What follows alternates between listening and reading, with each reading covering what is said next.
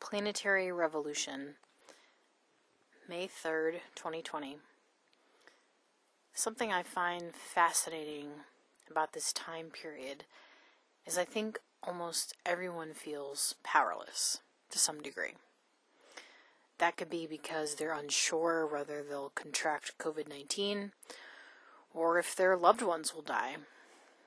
People may be feeling powerless over what's happening with the economy or the fact they're living under quarantine.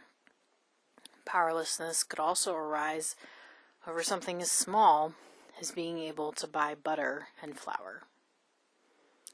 It's interesting to notice how people are responding to that powerlessness. Some folks are diving into substances like food and alcohol. Others are chafing against the stay at home order and instead clamoring to reopen their state. The anti quarantine folks remind me of early American revolutionaries in some respects, but also I think they've lost touch with why we revolted in the first place.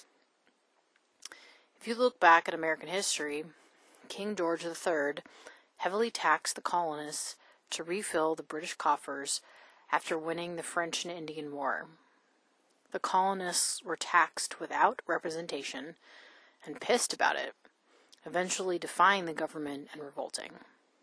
We revolted against an unjust, inequitable system that benefited the wealthy elite an ocean away.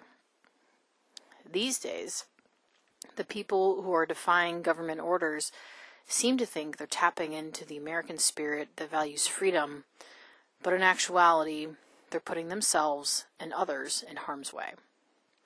If we take a look at who's benefiting from this pandemic right now, it's again the wealthy elite.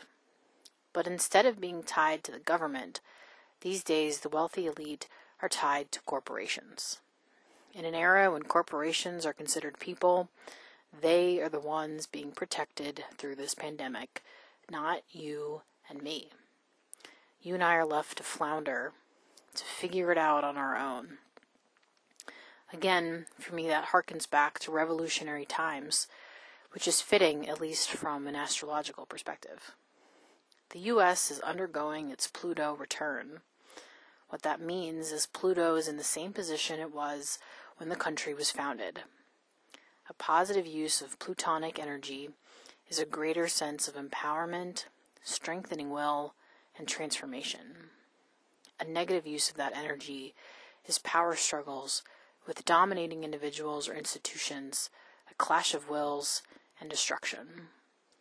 The last time Pluto was in this position, a mentally ill man, King George III, ruled over the U.S. and exploited its citizens for his own gain. I'd argue we're seeing another mentally ill man rule over the U.S. and exploit its citizens for his own gain.